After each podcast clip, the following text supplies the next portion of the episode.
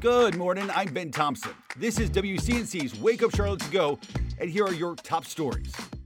A Concord man is wanted by three different police departments for a string of bank robberies in the past week. The suspect is Kelvin Simmons. Most recently, Statesville police connected him to a bank robbery right off I 77. He's also connected to robberies in Belmont and Salisbury.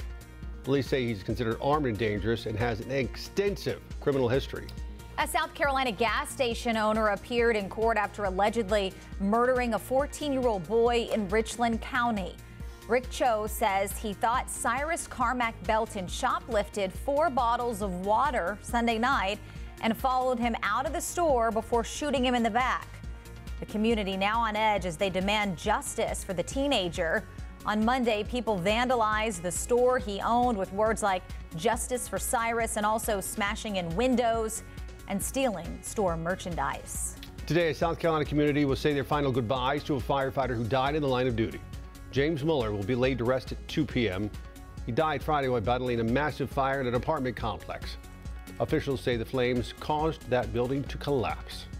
Good Wednesday morning. Later today, Governor Cooper, Mayor Vi Lyles, and others will be here to talk about a program that's aimed at getting folks who already are in affordable housing access to the internet. It's part of a program, a federal program that helps folks get subsidies or discounts for internet access. Each month they can get up to $30 for internet payments, as well as a $100 credit that will go toward the payment of a tablet or a laptop.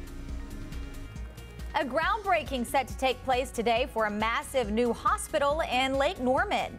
Atrium Health set to open up a 30 bed hospital that will have maternity suites, an emergency department, and a helipad. It'll be at the intersection of Westmoreland Road and State Highway 21 in Cornelius. It's expected to open sometime in 2025. Thanks for listening. You can find all these stories and more right now on WCNC.com. Join the Wake Up Charlotte team weekday mornings on WCNC Charlotte from 4:30 to 7 a.m. Like and subscribe to our podcast and tell a friend.